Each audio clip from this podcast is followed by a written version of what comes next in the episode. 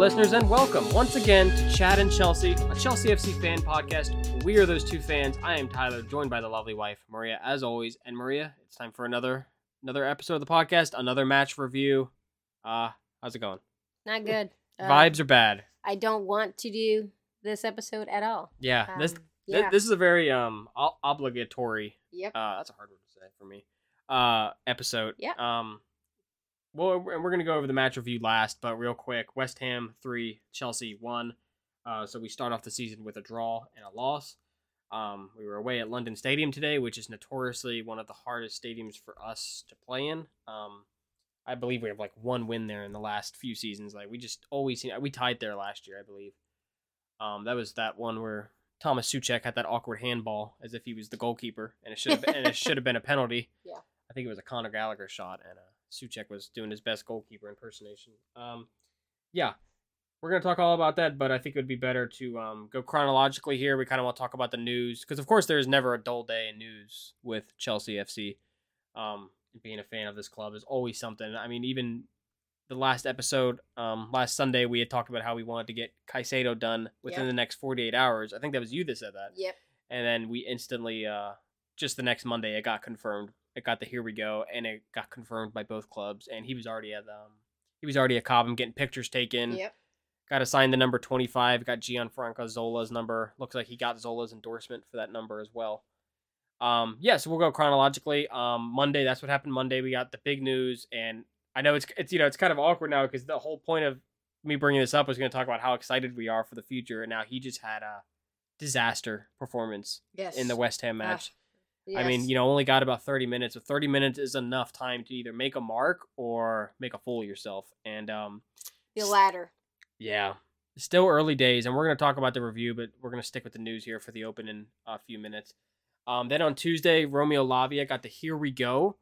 Um and then that was confirmed later on. It was either Thursday or Friday that one got confirmed and uh, you know, he got assigned a kit number 45 and everything and uh got to meet some of his uh, Chelsea fans, uh, or sorry, Chelsea teammates, and um, you know they, they put out like a nice video with him and Eden Hazard, who um, you know probably one of the best Belgian player ever, maybe along with De Bruyne, and uh, that was nice to see like you know Eden FaceTime him on the phone, say you've gone to a great club. I had many successful years there. He's like they're not in the place they are right now, but they they need to get back to it. And you're you're one, you're the guy to help them get to that point. That was very nice. So that was a big deal. Um, you know, Lavia was certainly not our main target all summer. That's fair to say, but yes. but there's a clear connection with Joe Shields there in the recruiting department, who signed him as a teenager from Manchester City, uh, then left that position to be the head of scouting, I believe, for Southampton, Yeah, you did mention that. and then signs uh, and then you know signs Romeo Lavia for Southampton, uh, and then he moves on to Chelsea, get a promotion because we were looking like, hey, Southampton scouts a lot of good kids. Let's si- get this guy to be you know one of our recruitment staff, and uh, you know, it was rumored that last year, even though Southampton just signed him last year, we put in a deadline day bid for him um, that would have tripled their investment in just like 60 days. They would have tripled their investment. And we tried to sign him on deadline day. It was like a panic buy. And we ended up getting Denis Zakaria on loan because um, Southampton not denied it. They were like, we just signed this guy like two months ago. That's yeah. that's unprecedented. That really does not happen. That's something that happens in American sports. Like if a player gets traded in the NBA or something, then you might see them traded again at the deadline or cut or like bought out or something. Yes. Um, but that never happens where like you see a player sign a big deal and then they just leave two months later. But it almost it almost happened. I mean, Southampton. I'm sure they were tempted, but they didn't accept it last season. Um, and then Liverpool were in the run in for Romeo Lavia all season, weren't they? Yes. And And, uh, we just swooped right in. yeah, he swooped right in, and who knows? It might have been a response to them trying to go for Caicedo last minute. I think so. And maybe you think we got pissed off? yes. You're like, oh, you don't come if you're gonna come for the king, you best not miss, right? and uh, so we signed Romeo Lavia around 52 million pounds was the reported number, 52, 53, with some add-ons. Um, I don't think there's a sell-on clause in that, but uh, definitely some add-ons in there. Maybe if we make the Champions League or something. And uh, so that one got confirmed on Thursday, Friday. So that's nice to see the the midfield re- rebuild. Although you know it's still early days in this West Ham match review, you're gonna hear some negative things, but it would seem that the midfield rebuild is complete. Would you think so? I, I think so. Um, I know they're. I'm. well, I know we're gonna get into it later, but they're young. I think that um people should take it with a little bit of grain of salt. try you know what I try mean? not to be reactionary. Exactly. We we're just starting. You, you, you gotta know? try. I know it's hard. I know it's hard right now. Like trust me. Trust I'm, me, because after this match, I, it, it took everything in me to not say many things. I know. Okay. I know. We definitely gotta try and keep it PG thirteen. But there were some words being said here Yeah. in the uh, Chatting Chelsea FC uh, Mhm. bedroom where we were watching the game. Um, yeah, the midfield rebu- rebuild it seems complete. You know, we had uh, really the midfield for four or five seasons was Kovacic, Jorginho, and Kante, and we started to see a lot of those players, you know, get older. They're starting to turn the, the wrong side of thirty. Uh, Kante had many injury issues. Kovacic certainly wasn't the most healthy player. no. Jorginho was probably the most healthy player on our team. Was always available, and I always appreciate him for being available because you know that's the best ability, is Yeah. availability. And uh, but we were kind of just trying trying to go away from his style of play. He has a, he had a very specific style of play, Jorginho, and um, sure it did suit us, and many times and it won us, you know, a lot of big games, a couple trophies here and there. Never forget he played 90 minutes in the Champions League final against Man City, kept a clean sheet, kept the ball moving in that game. Never forget. Yes. Um, wouldn't go as far to say Chelsea legend, but certainly a you know Chelsea cult hero and one player we'll appreciate. But with you know with a new manager coming in, new owners, new sporting directors, you're you're gonna see a turnaround in some position. Um, it's turned out to be every position. it seems like every position's really getting flipped around, and it looks like the midfield is the first set of Th- positions to be complete. Be- yeah. with Enzo Fernandez being signed in January, which at the time was a British record fee. Caicedo then thumped that fee, and then uh, Yeah. Lavia just about half the fee of what Caicedo went for. And uh, you know, Lavia's the youngest of the three. He's 19. He does already have one full season of Premier League football under his belt. He played a lot of minutes for Southampton. If you go back and I can't remember the amount of minutes. It was like something in the 2000s or something. Like played Wow. a, a lot of minutes Okay. for Southampton. You know, they went relegated. It was and it was always apparent that they had two players that um were too good to stay in the championship that they should move on, and one of them being Romeo Lavia, and the other being James Ward Prowse, who we saw today for West Ham, and uh, put in some good corner kicks that Yeah. we saw. Yeah. Those were Sure the those were the two players, right? um, the next bit of news we have here is Hakim Ziyech to Turkish club Galatasaray, probably the most notable uh, Turkish club along with uh, Besiktas. Um, yeah, you know he it's a season uh, long loan with obligation to buy. They pretty you know, and who knows what the the terms are in that. Pretty much they have to buy him next summer. Um, but it's not for a fee, is it? It's for free, isn't it? You think this was just a um a case of let's just Get him off the books. yeah Pretty much. Wa- Let's just say how it is. wages probably right Yes. yeah, that's it's just definitely a situation of let's just shake hands and say, hey, it didn't work out how we wanted to. Let's shake hands. Good luck to you. Good luck to you, and uh, goodbye. I just. I'm just glad we didn't botch this one too, okay? because if we had botched Yeah. this one again, I'm just gonna be. Yeah, because obviously he had the failed move to Paris Saint Germain in uh, January, and that would have just been a loan and would have seen him return the summer. But who knows? You know, maybe he would have impressed so much that we would have Yeah. uh, sold him to PSG permanently. Um, then he had the he was one of the many players being linked to Saudi clubs. Um, did perform the medical, and for whatever reason, the Saudi clubs um, had him fail the medical. You know, or they claim he failed the medical, and you saw him on Instagram the next day. Um, you know, kind of making a funny post saying like, Mhm. uh, "What's wrong with my knee?" You know, I'm out here on the pitch training every day. I feel fine. Kind of strange, but um, you know, there were still a couple weeks to go. It wasn't time to panic yet until maybe next week, but um, you know, now it's time to start to panic about some other players like that are in the um, bomb squad as they call it, like maybe Callum Hudson-Odoi and Romelu Lukaku are probably those are the two that we need to move on next. Um, Unfortunately, I don't know if we can get rid of that rat Lukaku. I know it seems really difficult. Um, he's he's definitely more difficult to get rid of than Hudson-Odoi. I think Hudson-Odoi the the rate being thrown around Out is of the- eight million pounds. Yeah, out of the two, it'll probably be they're going to demand Hudson. more of a fee for Lukaku because you know he's got a you know he's got a lot of goals scored in his pedigree and he's still kind of at his prime age, like 30 years old. He's still kind of technically. They're going to demand like a somewhat significant fee, but they got to just take whatever they can get. Uh, I would too. I want him off the books as well and And- out of our freaking team. He's got quite high uh, wages as well. He's somewhere up there in the Raheem Sterling territory of uh, wages. Um, so yeah, Yeah, we'll have to see. the um The Premier League window closes, I believe, August 31st. Well, that's uh, that's more like Europe in general, I believe. Yeah. And then the Saudi Arabian transfer window, for whatever reason, theirs is open a little bit longer, so we could see a case of He probably won't go though. He will probably say If- no. I, That I, jerk. I was, yeah, he's definitely shown no interest in Saudi Arabia so far. But I'm thinking if the transfer window closes, that's the only good thing about maybe the Saudi window being open and longer, is that well, when the European window closes, now he's left at only a couple destinations: the MLS coming to play here in the states, or Saudi Arabia. And I think those are the two that would be. I think he's a bit too young to go to MLS. I don't think he wants that. And a lot of players are making a lot of money in Saudi Arabia right now. I think he might get forced out there. I mean, he might be forced to say like, well, no one's no one's coming in with an offer.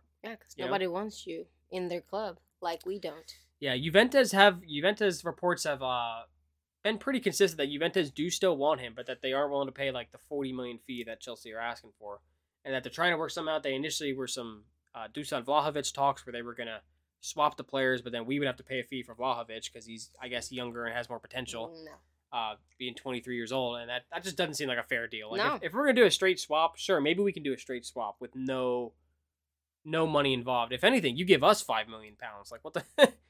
Thank you. I don't know. Juventus, you know, Italian clubs, they always they're always trying to get the better of Premier League clubs, and sometimes they do. And so far, we haven't fallen for that uh, that shit this summer. Good. Um, next bit of news here, we can talk about Lewis Hall going to Newcastle. Um, you know, as of Sunday, it's August twentieth, not confirmed by either club yet, but that he did. Um, but it was reported, and he was even pictured being a seen at uh, Newcastle's grounds taking the medical um, on Friday, I believe. Um, so yeah, this this was a failed loan move to Crystal Palace, um, which could get which we could talk about the Michael Olise thing real quick that we had apparently triggered Michael Olise's release clause, Yeah. and then Michael Olise then it was then found out that uh, you know Crystal Palace were accusing Chelsea of tapping up, which is uh, you know just a term I guess used for trying to gain information about the player um, while he's being contracted by another team. Which let's face it, that happens in every sport. It does. And so whatever, whatever kind of information we were uh, being accused of, it seems to have collapsed the deal because Michael Olise then signed a new four-year contract with Crystal Palace. Which once he signs that contract, that release clause is now gone. They're just mad because they didn't get Gallagher when they wanted. Yeah, that could be it. Okay. That could be it. Um, and we always have a good relationship with Crystal Palace. So I'm a little worried that our sporting directors or our owners have maybe like maybe soiled this relationship because we always seem to have a good relationship with them. This could be worrying. I just okay. I understand being aggressive, going after players, um, but uh, I think there's one thing about I think the owners right now because they're American that And the they sporting don't and the sporting directors. it, that they don't understand. It's a little bit different. It's a little bit different. I mean, you, you still can't talk to players in U.S. sports like that. But let's face it, it it's does. a little bit it more lax. Yeah, but it's a little bit more lax over here a little bit. Mm. You, you know what I mean? a little bit. A little bit. Yeah, it does happen. It's just it depends what information is being. Is it how much was his release clause worth? Is it the status of his hamstring injury? Because let's Yeah. face it, even if we did sign him, he wasn't going to be ready to play because he has a hamstring injury. Yeah. So were we trying to figure out medical information? But I mean, when you're trying to buy a player, that kind of information is I mean, Necessary. You need to know that. So what is it? Is it like how much was he being paid, or how much? You know, it's clearly something that Crystal Palace felt uh, disrupted about. And did that have to do with Lewis Hall's loan not going through, and now he being linked to Newcastle? It could be. It could be saying, well, now we're not. You know, we're not going to do business with you. well, if you're gonna go ahead and point fingers at us, eh, don't be coy and say we did something. Just come out and say what it is we did. Yeah, and apparently, apparently, like they were they were prepared to go forward with the evidence to the Premier League, and that's when we pulled out of Olise, and now we said we're not going to sign Olise, and then so they then presented him a new contract and said, look, the team that was going to buy you, uh, just said they're not going to buy you, so you could sign this new contract, and he signed it, which now makes the now makes the power in trying to get him is now close to impossible because now his wages have been raised, and they're going to demand a much higher Then fee. we'll we'll be moving on. Then We'll be moving on to other targets. Yep, uh, Moham- sorry, bye. Mohammed Kudus is a target. Um, that would be a nice target to sign because Brighton were trying to sign him, so we could we'd love to steal a, a target from them. That would be nice. Um, yeah, we've given them enough money. Thank you. yeah, let's try to let's try to sign Mohammed Kudus from uh, Ajax because then maybe we can take away one of their guys that they wanted. Um, but yeah, we can talk about Lewis Hall on Newcastle. Um, it looks like it's uh, everyone's reporting that it's going to be a season long loan with a option to buy next summer that they would most likely um, activate, and that it would be thirty five million pounds um, next summer, but on the books this year it would be a loan. Um, what are your thoughts? That's where he wants to go since he was a Newcastle fan as a young youngster. So Yeah, you know, Yeah, I mean, it seemed like he had accepted the loan to Crystal Palace. Like he was willing to come back alone and come back next summer, and then you know fight for some minutes, and you know hopefully develop. Because again, we develop players really well at Crystal Palace. Like they seem to do us a, sol- well. a solid favor every time we send a player Yeah. there.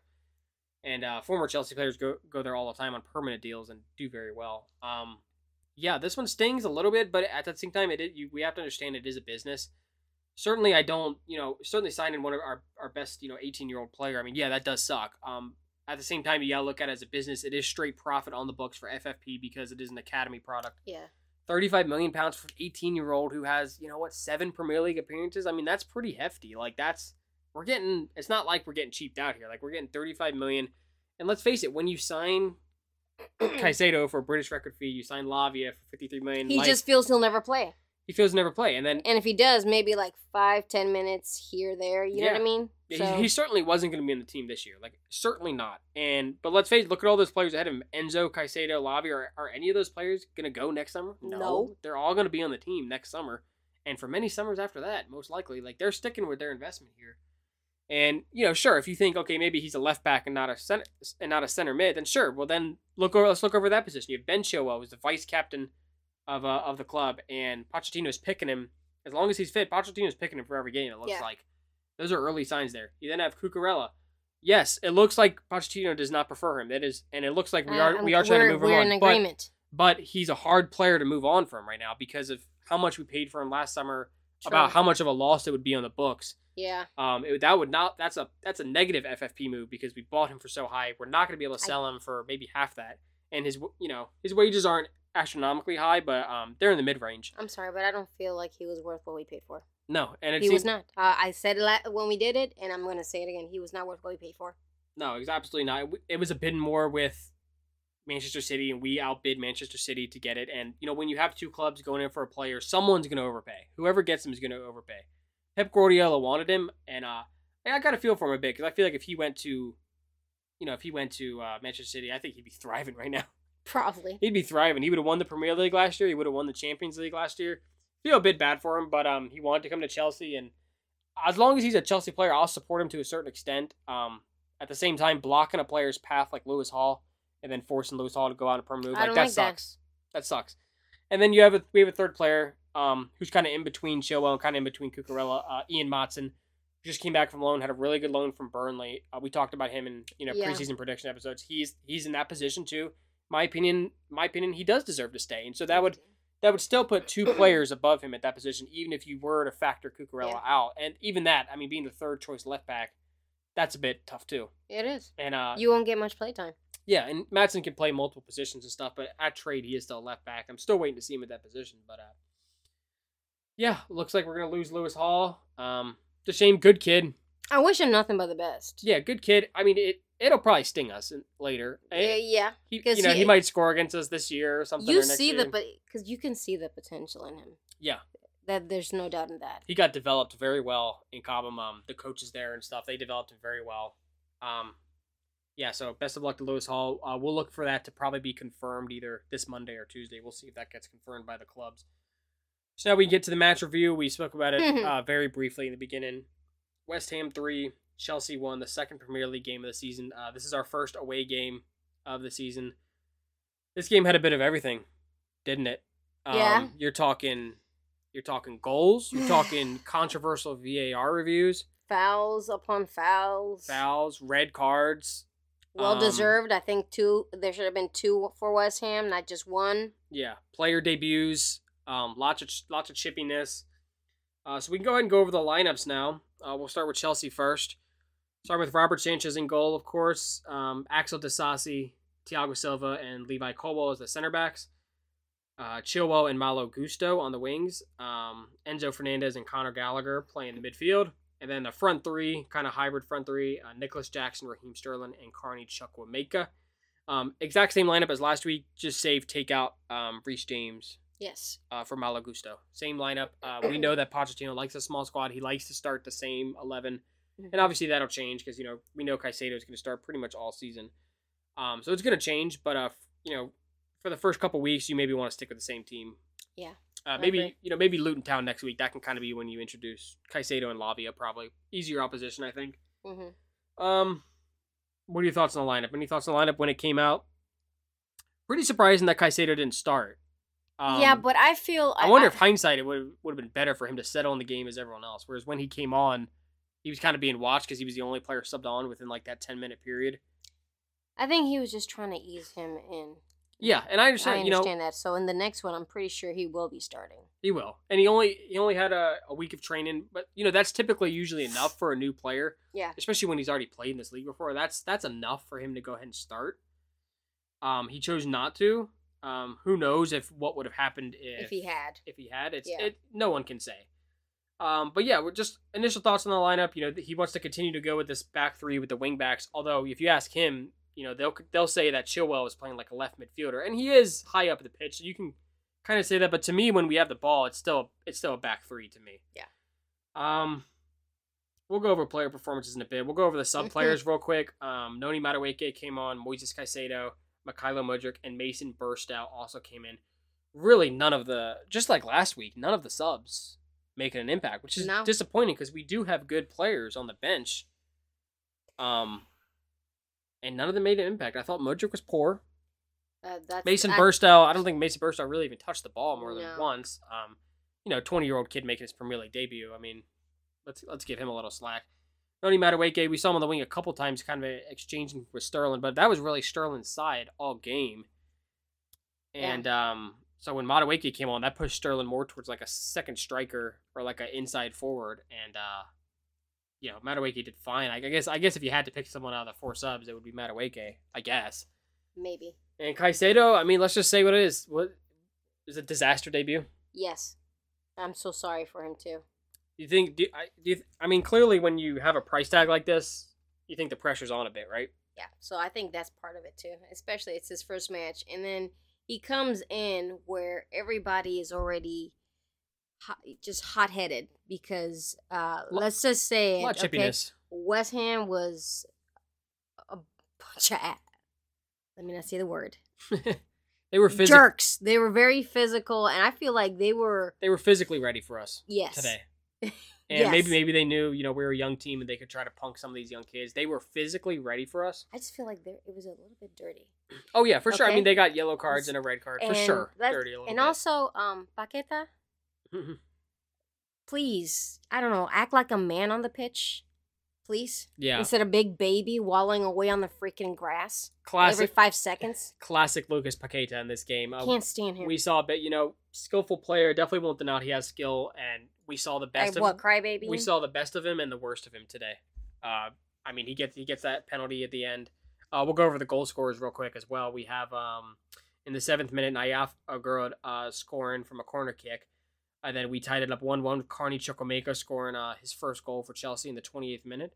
Michail Antonio in the second half, 53rd minute. Um, then we had Nayef Aguerd, the goal scorer, got a red card in the 67th minute. And then Lucas Paqueta finished it off in the stoppage time with a penalty kick um, that Caicedo gave up. And you know, it was a disaster for Caicedo. I mean, really in the opening five minutes, you didn't really notice him, and then you start to see him get beat by a couple players. Yeah. And then uh, he gave away a penalty, and it was against Emerson too, who really Emerson really had an awful game all game. He could not guard Sterling at all. He could not keep up with his pace. Sterling looked absolutely class out there today. yes, he did. Got to feel bad for him after he really had a pretty poor season last year, He- and uh, Busted his butt this game. My God. and really had a poor preseason as well. If you think Yeah. about it, we are kind of frustrated with him in preseason a little bit, and then he has maybe his best performance in a Chelsea shirt, and he gets let down by The rest of the team. the rest of these the rest of these kids. I'll say too, like really him and Silva are the only old heads on the team who are experienced with this kind of match Yeah. where it's physical, emotions are running high. Every player is fighting for every ball. Um, it's a low block. It's hard to get through their low block, especially when they went down to ten men. It got harder. Yeah.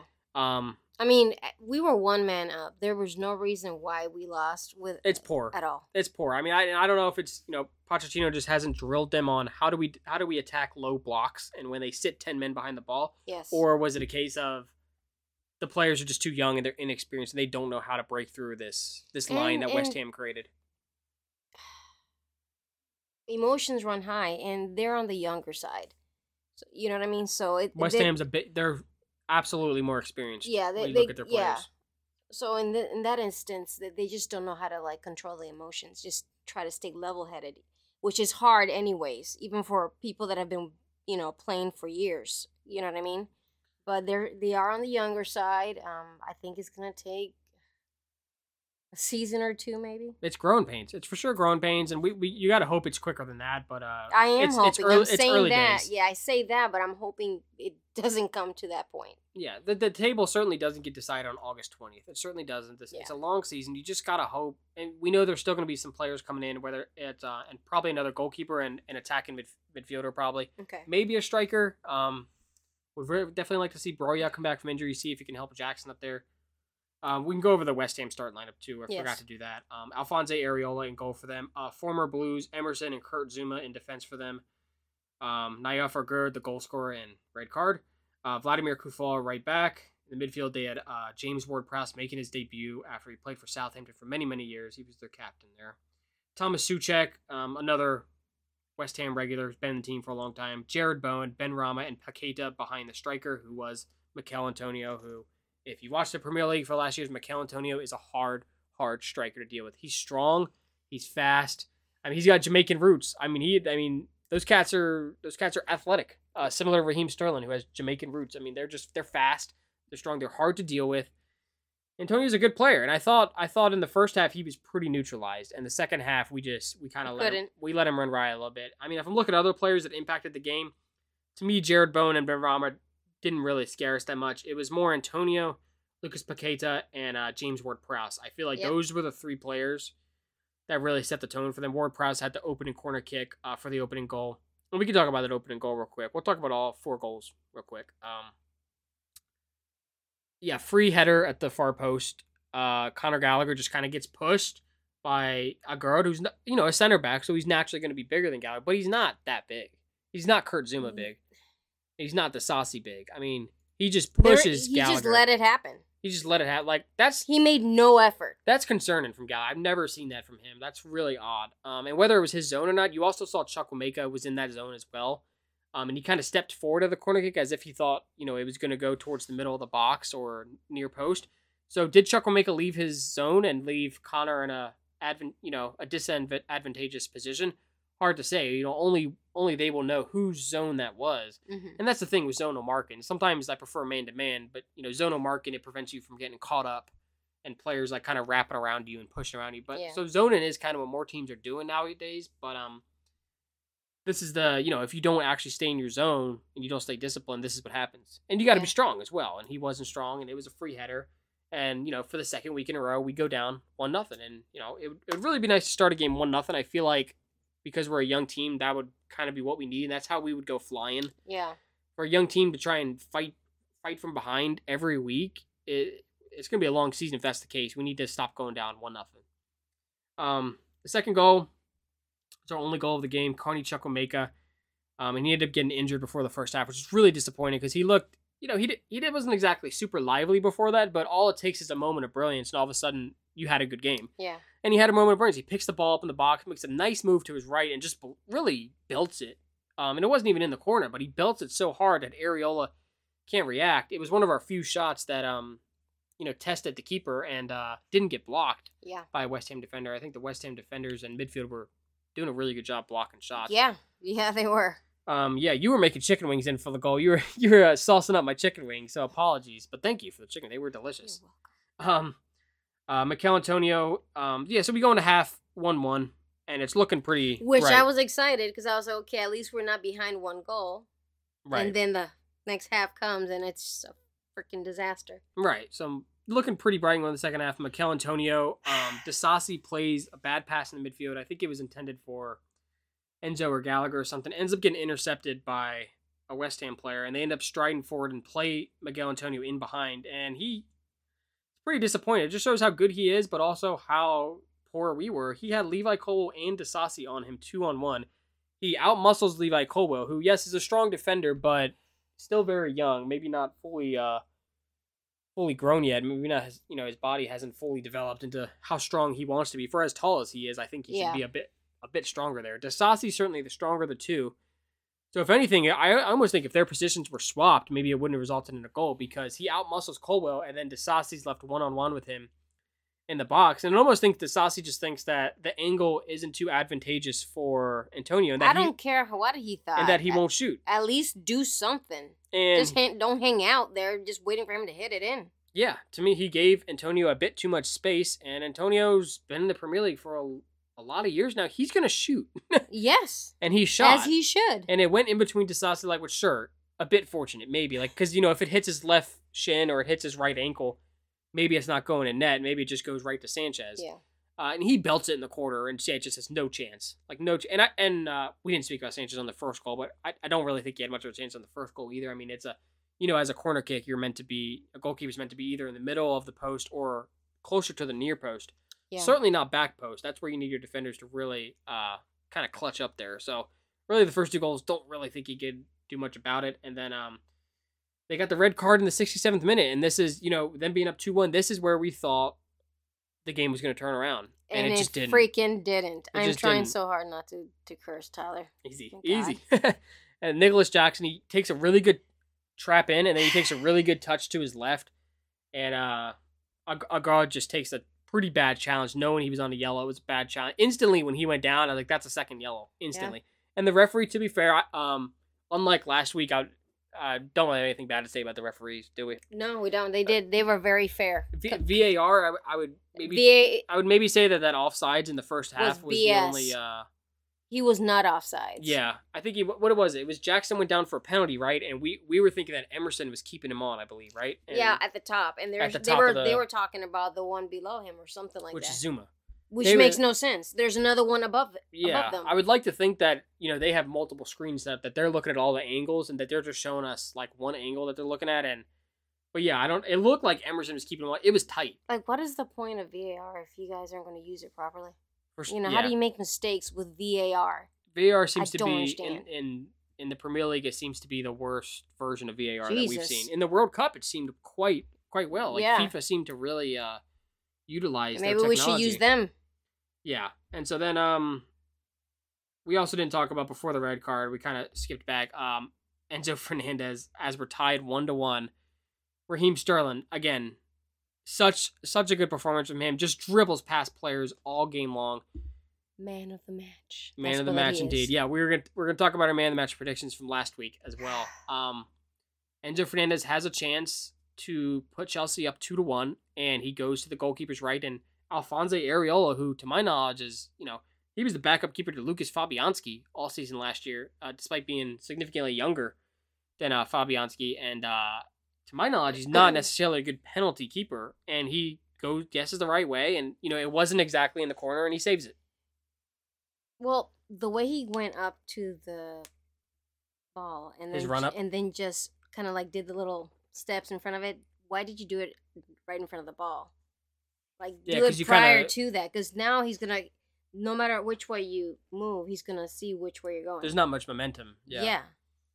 Yeah, certainly no Jorginho at the penalty area, is he? No, Um, and you know what? In his career, he was five for five in his career, and of course, the first one he takes for Chelsea. Of I- course, of course, he misses. I just don't understand why they picked him. No offense to him at all, because I mean that's not something he probably does on a regular basis. You know what I mean? Yeah, he's only taken. I mean, he's 21. He's taken five in his career. I mean, that's a pretty good number for being 21 years old. But I, I think there were other options. I think Raheem Sterling was an option. I don't understand why Sterling didn't take it. I think Ben Chilwell was an option, and I think Nicolas Jackson was an option. Um, however, we can definitely say if Nkunku and Reece James were healthy and on the pitch, it would be those two. I think Yes. I think Nkunku was the playing penalty taker for the entire season, and when he comes back in December, January, I think he will be. And I think if Reece James, you know, being the captain on the pitch, I think it would have been him. Yeah. and I think he would have belted it through. Um, really disappointing in Enzo there. After that, that was really when the game kind of went to shit there. Yeah. Uh yeah, I th- I, It was the penalty miss. We were feeling good. We were thinking that sums it up. Sterling's running riot, getting players on yellow cards constantly, and uh, for He one for once is not being the player to blame, and is actually the player to praise. Um, He worked so hard man. for nothing. yeah. Let's and uh, For nothing. I know, and let's go over that. Let's go over the man of the match prediction last week. Um, Maria going off the back of the Liverpool match, you picked. Enzo. You picked Enzo Fernandez, who missed the penalty. Certainly not right there. I picked Nicolas Jackson, who did, who uh, you know, he did draw the red card. Um, so I guess if we had to pick one of the two of us, it would be me. But re- really, we were both wrong. It was Yeah. Raheem Sterling was the man of the match. Um, if you had to pick one, of course, when you lose, there is no official man of the match. But um, if you had to pick one, it'd be Raheem Sterling. Um, we can go over the score predictions from last week. Um, I said two nothing Chelsea win. Joke on me. And Maria said two one Chelsea win. Um, so neither of us were right. So that still puts up Maria one up one to zero for the season. Disappointing, yeah. You very, Um, very. yeah, let's go over some more individual players. Um, Silva, Colwill, I thought both of them they just they were fine. You know, I think Silva maybe a bit better than Colwill. Um, Colwill in both of his games, he's just he's kind of gone a little bit unnoticed. Like his passing wasn't as good as it was in the In the beginning, in the preseason, maybe. yeah. And uh, you know, when he played for when he was on loan at Brighton, I think his passing was a bit better. Um, you know, it's okay for defenders to not be noticed. That could mean that you're having a good game because you're not being noticed because you're Yeah. not making mistakes. Enzo definitely had a better first half than the second half. Uh, Malo Gusto making his first Premier League start. Um, you know, in those he got 15 minutes against Liverpool last week, and we kind of thought he looked shaky, right? yeah. Um, but getting his first start because Reece James is out, so we kind of have to start him there, either him or Disasi, and I ended up going with uh, both Disasi and Gusto. Uh, he was fine. I think He was okay. Um, He was fine. He didn't- Okay. He got beat ben, by Benrahma once, but made a really good recovery tackle in the box. So I want to shout him out for that. Ben Chilwell was the captain of the day. Um, also good. You know, I think he always gives you a. Good. I think he always gives you a six out of ten or a seven out of ten. Yeah, I wasn't, agree. Wasn't much of a threat running in behind as he was previous weeks. They were just kind of on it. Uh, Chukwuemeka, like I said, got his goal. Um, who knows what kind of second half he would have had. If he started um earlier. Yeah. Um. Yeah. Who know? Who just we're just gonna hope the injury's not bad, right? It looks like it looks like another knee, which is, just seems to be a common injury right now. His Yeah. knee and hamstring seems to be really common at Chelsea right better now. medical team. My God, at this point. It's either the physiotherapist or it's the doctors. Something's going on. Yeah. Uh, Raheem Sterling, man of the match, like we said. Uh, Conor Gallagher. Um, you know, I still Mm. I still don't think he's playing in his best spot. And yeah. to be fair, against Luton Town, I don't think he'll be playing there against Luton Town on Friday. I think uh, it's time to push him up further up the pitch. It's time to put Caicedo there. I know he just had a disaster class, and we can talk about the subs now. Um, you know, he had a disaster, but it's it's against Luton Town, which should be the easiest opposition, and it's at Stamford, and it's at home. So in theory, this should actually, you know, this is a potential twentieth place team, Luton Town. This could potentially be the easiest game of the season. So Yes. we, we need to go ahead and throw Caicedo in. But, and it's a big but, they tend to show up every time they play us. Well, not Luton Town, but you mean you mean relegation fodder teams? You mean we haven't played Luton Town in a while? Yeah. years even. That's that's fine, but you know what I mean. I don't mean them in general, but you know what I mean. You mean relegation candidate teams? Yes. because of Southampton Yes. beating us twice last year, and then they finished twentieth place, and and that game was in early August as well. I and I think it was September, but um, And it's so annoying. Everybody is just you know pummels them. they want to show you know we're we're the club that spent a billion dollars in the last three transfer windows. We're the club that everyone everyone's looking at. Like, look at how much money they're spending, how aggressive they are on the transfer market. Whether they're bending FFP rules or not, that's for the Premier League to decide later. Um, everyone wants to beat us, and West Ham showed that today. They credit to them, they were a bit better. They played the shit house a bit better than us. You know, Yeah. they they know how to be physical. They know how to irk us. Oh they, yeah, they they definitely. they they seem to know how to get young players riled. Yes. And they did. They got a lot of young players. Enzo to me looked a little riled. Uh, Caicedo in particular in those last ten minutes looked out Well- like he like he never dealt that in that situation before. Like he, all those games he played for Brighton last season, he never You, encountered you know which one? Yeah, you know which one goes riling a lot of people. Lucas Paqueta. That Absolutely. Piece of E- Emer- garbage. Emerson was also a piece of work today too. He was Yeah, he was. for- that was another one. for a guy that really can't defend well. He's very confident in himself and Oh, yeah. really. Th- He was and, like, and he- to be fair, he drew the penalty at the end, so he ended up getting the last laugh. And he Yeah. really he had a bad game defensively, all game. And he was on a yellow card, I believe, too. And he was he was close to getting sent off. Um, we can talk about more of the subs. We talked about Caicedo, not an ideal debut. Uh, debut. Uh, No. we got to just throw him in against Luton Town, right? Because it should be easier opposition. Yeah. We got to just throw him in. Because I think ha- we have to. I think he should just start. He should start. No halftime substitution. He should start. He should start. Um, we talked about Burstow and Madueke a bit. You know, not making too much of an impact. Don't expect much from Burstow. You know, twenty year old striker. He's really going to be playing more for the development team, or he could go out on loan this year. Okay. Um, but because you know Broja's not back yet, and we haven't signed another striker, he is the only other striker besides Jackson. Um, and Jackson was good, I think, today. By the way, I'll real quick touch on Jackson. You know, he played ninety minutes last week. He played ninety minutes this week. Uh, makes a lot of good runs. Uh, definitely good at coming and receiving the ball and making touches and playing one twos and wrapping around Yeah. players. Um, definitely made some vertical runs towards the box, and some were more successful than others. Uh, I I still think he didn't have the best service today. Yeah. seemed like he had better service versus Liverpool. Had a bigger chance to score against Liverpool than he did today. Yeah. Um, let's talk about Mykhailo Mudryk. He got a solid a solid half of football to play, which is significantly more than the ten minutes he got against Liverpool in that small cameo. Um, I'm let not happy with him. I'll let you go first. That's What do you- it. I'm you- not happy. I am not well, happy. but what's going wrong? Yeah. What is what is he doing wrong? Among among many things, You know, his passing for one. it's crossing. He seems to like. He seems to be really confident in crossing on his left foot, and it doesn't seem to me he can cross with his left foot worth a damn. No. Uh, you know, right-footed player seems like he would much be better. Maybe we should play try playing him on right wing. We thought about that and putting Sterling on the left. Have we thought about that? What What's his strong foot? Uh, Sterling. Right foot as well. Oh shit. And he he historically in his career play has played on the left wing for Liverpool and for City. But for City also played the false nine in the right wing plenty of times. And we saw him on the right wing today and he absolutely tore apart that left side of West Ham's defense. Yes, he did. So I'm perfectly fine with keeping him there um, against Luton Town. Um, Mudryk, you know, he got a whole half of football. There's, there's, there's not many excuses. So this this is a player that certainly seems like he's a confidence player. No, Yes. Whereas his if his confidence is sky high, then you see a player that is absolutely dangerous and the potential is through the roof, and Maybe- which is why we signed him. Maybe he's overconfident, but that doesn't make sense either. Because you look at Haaland, and that man is like overconfidence times like freaking a hundred, and Right. Freaking Which scores. is, which is exactly what you want in a goal scorer. And You he want him to scores. believe- yeah. And it works for him. And I think he's set up in a better system there, and he's a bit older. Than ours, he's a bit older and more experienced. You know, Mojo came from the Ukrainian league, which is steps below what he's at now. Yeah. We're not talking like he came from the French league or Serie A. No, those are league or La Liga. Those are leagues that are very, very close to the Premier League's level and are considered top five leagues. The Ukraine league is not. Are they a top ten league in the world? I don't know. You, It's not for you- me to debate, but they're not a top five league. Do you feel he is someone that should have been sent on loan at this point for maybe a season? The, for the price but tag, the no, price you tag, though, it's crazy. the price tag you have to keep him on the team for that. It's it would be embarrassing to loan out a player that costs that much.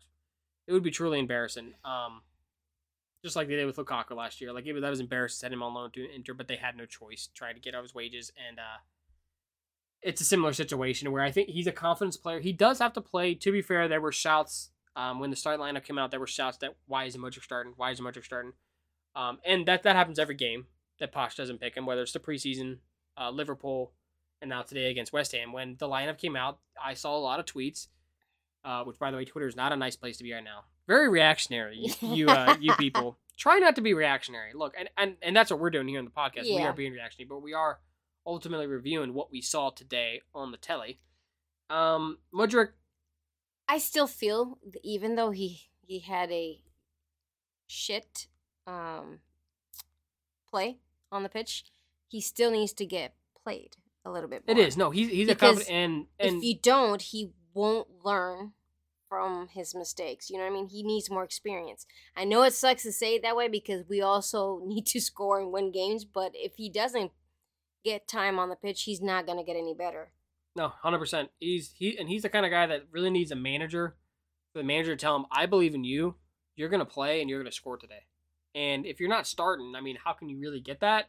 You know. But at the same time, when you do come on for 45 minutes, that's half the game. Look at who he came on for. He came on for the injured Carney Chukwuemeka.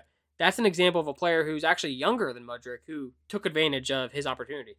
You know, maybe against Liverpool, Chukwuemeka was kind of, you know, he was around, but he wa- wasn't one of the, wasn't one of the standout players against Liverpool got a chance to start the second match in a row, gets a goal Yeah. in the first half I mean, for a player that's significantly you know younger than Mudryk by a couple years, and you know well, you you've played the sport, you've watched the sport, so um, in your in terms, what do you think he actually needs?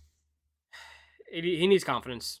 And where, but how, how does he get that confidence? Is it is it from playing and starting that? Then sure, that's going to have to be the solution.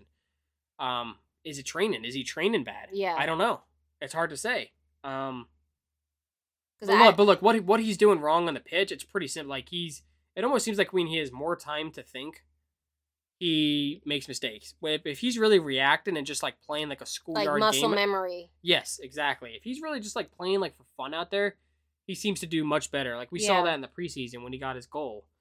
He seemed to just be like playing for fun, like tippy tappies around and playing one twos with Jackson. you know, I, f- I feel it's because when he came in, we were already kind of like we were already losing. So Sure, and his his mind is all like, I need to score, I need to score, I need to score. Sure, and when, when and you know just to write off, I I don't want to take every when he came in in January to the end of the season. I don't want to count any of that. I really don't Yeah. because you know he, the season was essentially already over. Yeah, he came he came way in over. he came in for one manager. That manager gets sacked. We bring in an interim manager who we know isn't going to be there for very long, and he's trying to impress Yeah. that one. And neither of them really showed a lot of confidence in him. He really kind of you know one game in, one game out, comes off the bench, ten minutes Yeah, very doesn't do anything. Never got a goal. I mean, Madueke looked better at the end of the season than he did. Um, yeah, this is, you know, Caicedo took the attention off him today because he's the new shiny toy. Um, but if we go a couple more games like this, Mudryk's gonna get just as much attention. He he needs to. It's much harder to. It's much easier to hide in midfield for Caicedo because you're not expected to No, score in that position. front. But for Mudryk, if this is this this could go rough. Like he, I'm not trying not to be reactionary and so uh, panicked about him. Um, look, I think it looks like Carney Chukwuemeka is going to be out on Friday. If you look at the same lineup, like, let's say he wants to start the same lineup, except maybe he brings in Caicedo for Conor Gallagher, Mhm. and everyone else starts the same. We got Disasi in there, you know, the same back line, Sterling and Jackson up front. The you know Chukwuemeka's not going to play. I think we should start Mudryk against Luton Town. Get, you I know, agree. a goal against lower opposition, lower standard opposition. They're higher than us in the table, I think. Or no, we have a point. Um, they they didn't play this week because their stadium wasn't ready. Um, playing against expected lower opposition, we'll say that. Um, this could be the game. This could be the opposition he gets his first goal against. I Yeah. think we got, and that could, that could you know propel him. Um, and then you know maybe maybe he doesn't get out to start in eleven after that. He just needs to show more effort and improvement. A little bit, yeah. Uh, Just a, just a little bit. You know, it's there, but I mean, And he needs know. coaching. He needs coaching. You know, Pochettino is known for developing young players at I hope Southampton he can help him. and at Tottenham. He needs to. He needs to. There's a lot of young players to give his attention to. So how much time is he giving Mudryk? Who can say? Uh, we know he's given a lot of attention to you know Levi Colwill and I imagine Enzo Fernandez as well. And those two players seem to be doing quite well. Um, yeah, we got to see a bit more. Um, by the way, substitutes that were not used today: uh, Lucas Bergstrom, the backup goalkeeper, until we get a new goalkeeper, and uh, Lesley Ugochukwu, uh, Bashir Humphreys, who uh, we'll have to watch the next week or two if he goes out on loan or not. Uh, Okay. Marc Cucurella and Ian Maatsen. The only player out of those five that I could say maybe could have, should have came on, Ian Maatsen, could have made a difference. Yeah. Uh, didn't get to see him come on. Uh, but yeah, I think now we can talk about um, Luton Town. We can go ahead and make main of the match predictions and score predictions for Luton Town. Uh, that game, I think it was originally scheduled to be a weekend game, uh, much like today, but it got changed to Friday. Um, so we're gonna play Friday, and it's a 3 p.m. kickoff here in the states, 8 p.m. over there in the UK. Uh, it's at Stamford Bridge, so we have a chance to get first win and also first three points in front of Stamford Bridge. Uh, try and set some kind of like precedence for how we're going to perform in front of the home fans. Um, you know, I think we were much better against Liverpool than we were against West Ham. I think that's fair to say. Um, yeah, what are you thinking? Uh, what are you thinking for man of the match against Luton Town? Based off, you know, he's starting the same kind of lineup both games in a row. Uh, Chukwuemeka seems like a doubt. Reece James won't be back in time. Uh, does Caicedo get his first start? Does Romeo Lavia play a factor? Does he come in? I'm thinking he maybe makes the bench. Um, Yeah. forgot to mention Lavia did not make the bench today, but I'm thinking he makes the bench next week. Maybe makes a cameo. Mm-hmm. Um, I can go first. I'll think maybe that this is the game that uh, I'm trying not to go with the recency bias um, with Sterling. I try not Yeah, to do same. that. I try not to do that because how many players have a really good performance two games in a row? I'm gonna go with Levi Colwill. I think Levi Colwill, he's been kind of pretty consistent and fair these past two games. Uh, maybe he gets a goal. Maybe he maybe we get a clean sheet at Stamford Bridge, and maybe he's the main part of that. Uh, maybe they opt to go for a back, uh, more traditional back four today, uh, or against Luton Town.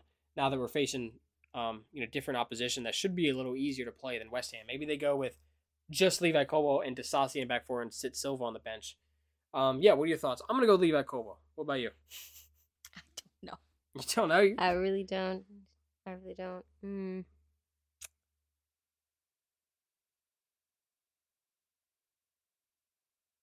How about you just pick score and I'll come back to you. Okay. I, I really don't know. well, it's, it's just a guessing game at the yeah, end of the day. I don't know. Um, score, I'll go. I know I've said we've won the, the first two games and we didn't win the first games, but it's Luton Town. Come on, we got to get the first three points of the game. I'm going Chelsea two, Luton Town zero. What you got? I'd say 3-0. 3-0 Chelsea. Yeah. All right, so we both got them keeping a clean sheet. Um, certainly at least expectation against uh Luton Town. You would think. right. So we'll circle back to you about um Uh, for, for your man of the match. What do you think? I think the same.